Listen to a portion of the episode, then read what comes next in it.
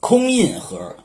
宋绍熙五年，赵汝愚和韩托胄商量好计策，要拥立宁宗，尊光宗为太上皇。赵汝愚就命令殿帅郭杲带领五百军校到祥喜殿前，请求内侍交出皇上的玉玺。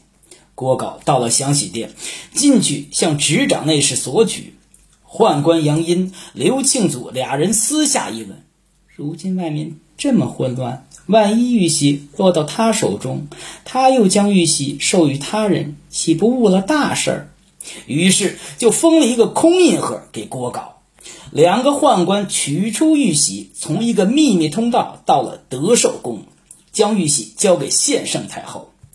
等到赵汝愚拥立宁宗即位，要打开印盒取用玉玺，献圣太后才从德寿宫内拿出玉玺给他。